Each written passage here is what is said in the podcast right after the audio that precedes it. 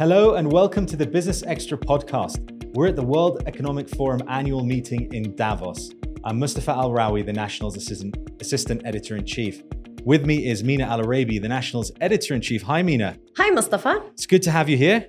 It's fun to be doing this from um, the Congress Center at Davos. It is. You can, you can see the action behind us. Um, before we get into all the issues and topics that are happening this week, a note to our hosts. Uh, the forum, of course, they have their own podcasts uh, Radio Davos and Meet the Leader. You can find those wherever you get your audio content. And if you like this show, please subscribe or hit that bell. So, Mina, you've been following quite a few of the sessions mm-hmm. and the speeches. I mean, what's caught your, your your attention? Well, this week feels different for a number of reasons. Many people have written about this the fact that it's happening in May, not January. So it's not the beginning of the year, it's halfway through the year. It, of course, also is coming after weeks of the Ukraine war. So many of the sessions are framed by that reality. And I think the fact that we're in Europe is the first time you have war raging in Europe for many years. Um, not too far from here, somebody was was saying, you know, just a few thousand kilometers away, there's there's you know war, and there's also the reality that the pandemic's not over. So you have major countries like China who are not present here because their COVID 19 restrictions continue. So the sessions are, you go into a session with all of that already there before you've even had the conversation. Um, but the sessions that have caught my eye really are, have been the ones about trust and the need to rebuild societal trust after the pandemic, what people are thinking, what the future of work will be like. So there's been a lot of conversation for people from different parts of the world, completely different industries, but grappling with the same issues. And for a business focused audience that might be looking at the World Economic Forum annual meeting and, and wondering what are what are the things that I should be thinking of when I'm right. planning my strategies, when I'm planning on making decisions. And so there obviously people are discussing the risks. And one of the things you were writing about was was energy, was mm-hmm. was a big a big risk that's come up here. The point of risk is a really good one because I think that's what everyone's thinking is. What do I need to mitigate against? Because it feels like there's a lot more to be had in terms of the energy crisis, inflation, uh, supply chain issues, and then the longer term risks was, of course, uh, uh, well, probably immediate and longer term climate change. And that all ties into the energy dynamic. It was really interesting because yesterday, uh, you know, we had um, the president of Ukraine, Zelensky, give a main address, of course, via video conference because he can't be here. And while everybody, you know, was talking about the geopolitical dynamic, every single conversation I had after that was about what, what does this mean for energy? What does it mean for Russia? And so the energy dynamic is also interesting because, of course, there's the Gulf countries and the oil producing countries. Um, there are key producers that are not present, but Saudi Arabia and the UAE are very much present. And of course, you've also had the Emir of Qatar here. So Qatar, UAE, and Saudi are very, very present this week. And it was really interesting hearing them speak because you had the Saudi uh, Minister of Finance, Mohammed Jadaan, actually saying to the Europeans, you can't go back to burning fuel. We need to keep focused on climate risks. And it was it was such a stark moment to be sitting in a public session where you're having somebody from the Middle East region saying to the Europeans, like, you can't throw everything to the wind just because you're panicking about energy. We have to find longer term solutions. Well, I mean, this is because the, the Europeans have left them in a situation where it's not easy to find alternatives to Russian gas. So they're looking at coal, they're looking at kind of reversing a little bit of their trajectory right. that we we kind of thought we were on forever, I guess, after COP26. But the, I, I think what you're saying is fascinating because you have the oil and gas producers here their message at COP26 and after was we agree, we're on board for net zero. We're going to take our part, but don't think the energy transition is going to be easy. Right. Don't think it isn't going to be bumpy. And don't think you're not going to need hydrocarbons.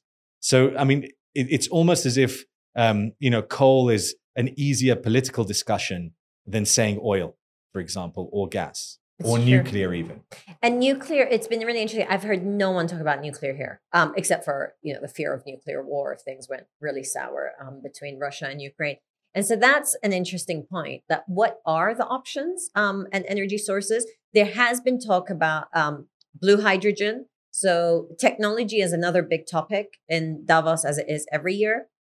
And this year there's a talk about okay what investments do we need? What technology do we need um, to get it forward. And again, these are conversations that were had in COP26 and previous to that. But this year, it feels like it's much more tangible and companies talking about real solutions, but also where's the investing coming from? So I think, you know, uh, one of the conversations I was having yesterday was focused on um, that there is a lot of liquidity. I mean, we're talking about, you know, there's a crisis, there's a crunch in people's pockets, there's, there's fear about inflation, but actually there's a lot of money also around. And it's for those banks to think about how they're investing. Another point I heard, which is not directly related to energy, but related to the states of the world's economy, is the rise of interest rates. And uh, somebody quite prominent from the financial sector yesterday was saying that actually, for much of the last two or three decades, uh, major economies had been used to lower interest rates. And now mm. we're on a trajectory where you're going to get higher interest rates. So the business leaders that are gathered here haven't actually worked in that sort of dynamic. And what does it mean for their type of decision making, leadership, and so forth? Yeah, and, and there's a lot of criticism um, in terms of what they're doing in the US with interest rates.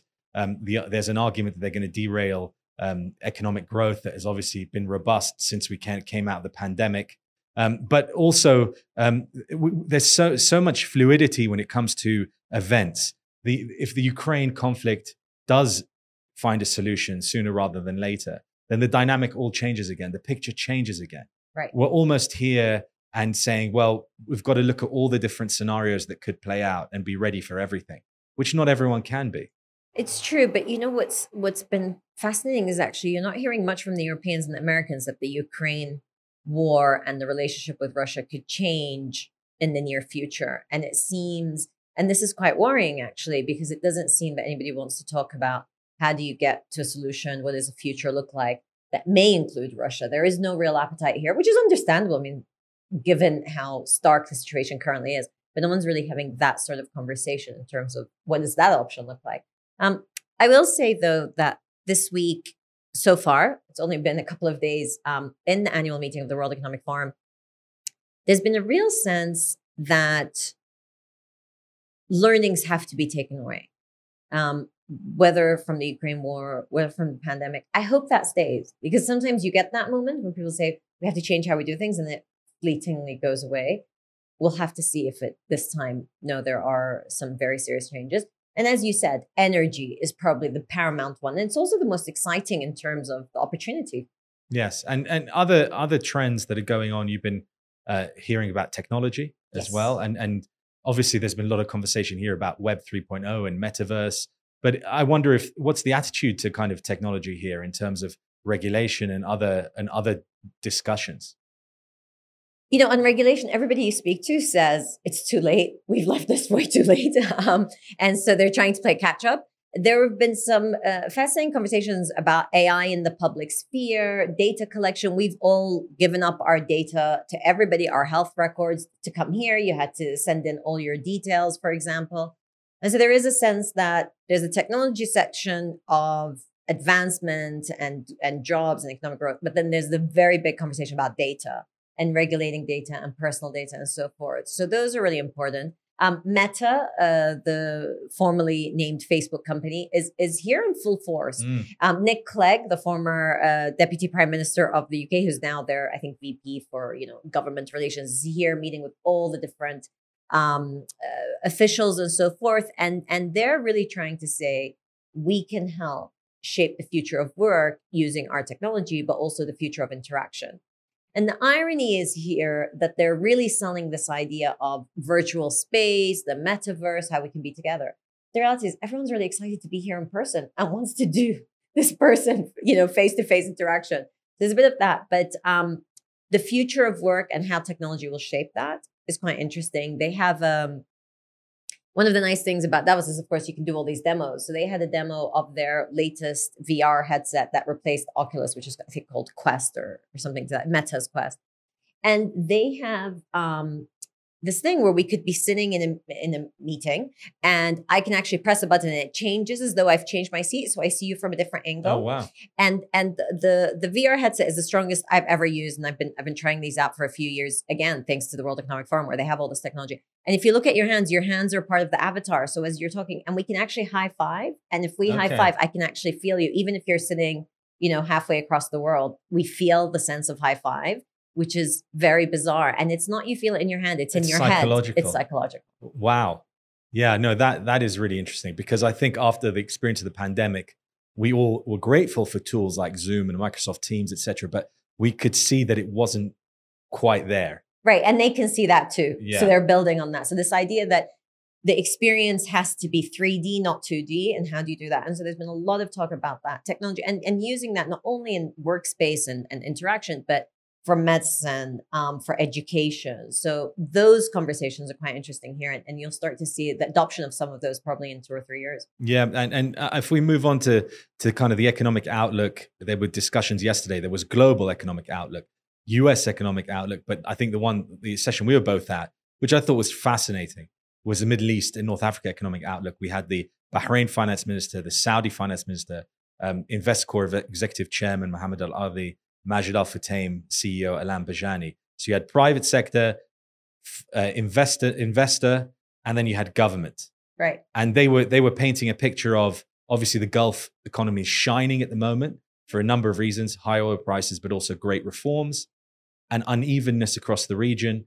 Um, but also inflation across the board might not be as bad Right. in the Middle East, North Africa as it might be elsewhere in the world. So generally positive, but a lot of room for improvement. Yeah, I mean, you you highlighted all the key points from the session. One is the fact that we really had the Gulf on stage, but there was there's not much strong presence from the rest of the Middle East North Africa um, region, which shows you the state of you know concern about their economies. Um, but they spoke actually generally about it, and it was really interesting to hear that one of the opportunities that uh, both the ministers of finance for Saudi Arabia and Bahrain was lay in technology. And they said they see that in technology, but also in young people and creativity, so the creative industries.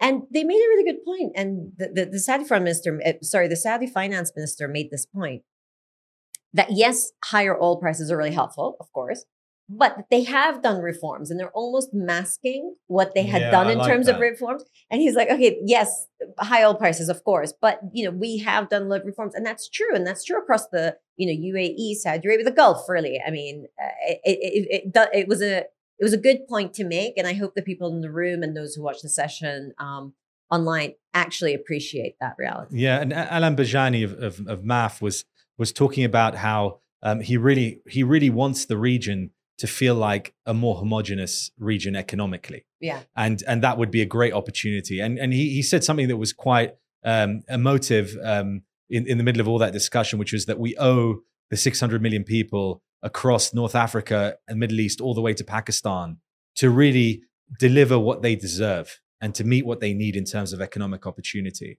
And so I, I think we, what we can see is there are there are actors out there that are working towards more economic opportunity. But he he's he said that they're putting out a report today that's going to show that per capita in the Middle East, North Africa, people uh, produce half the GDP of the global average. So I mean, on the one hand, it's depressing, but on but on the other hand, it also shows there's, there's so much headroom right. Yeah. um, a reminder that there is opportunity and there is something to go for. And sometimes it feels like, what's the point? You know, sometimes when we get stuck in the news cycle, That's true. it can feel like, what's the point of anything? But there is there is so much room to grow. There really is. there is room to grow and it's interesting because you have um you know the middle east region is one. You have um the rest of asia particularly you know attendees here from indonesia malaysia and so forth see an opportunity and optimism that we're not currently feeling in most of europe which is a real change of tone. Um and it's unfortunate because you want to to find europe eh, you know invigorated not militaristically which we're seeing some of but really invigorated and seeing okay what are the opportunities and so forth um, but longer term, all the points you raised about, you know, GDP growth, how are you seizing and capitalizing on the, the potential of your people, be it governments thinking of their populations or CEOs and business leaders here looking at how can they best get the best out of their teams, um, but also adjust. There's there's a real sense of adjustments post pandemic. Well, it's been great talking to you here, Mina, and hopefully we'll be back either in January or May next year. We don't know yet, but I'm sure they'll tell us before the week is out. They'll want to get on everyone's diaries soon. Exactly. Mina Al Oraibi, the National's editor in chief. And thank you all for joining us. See you next time.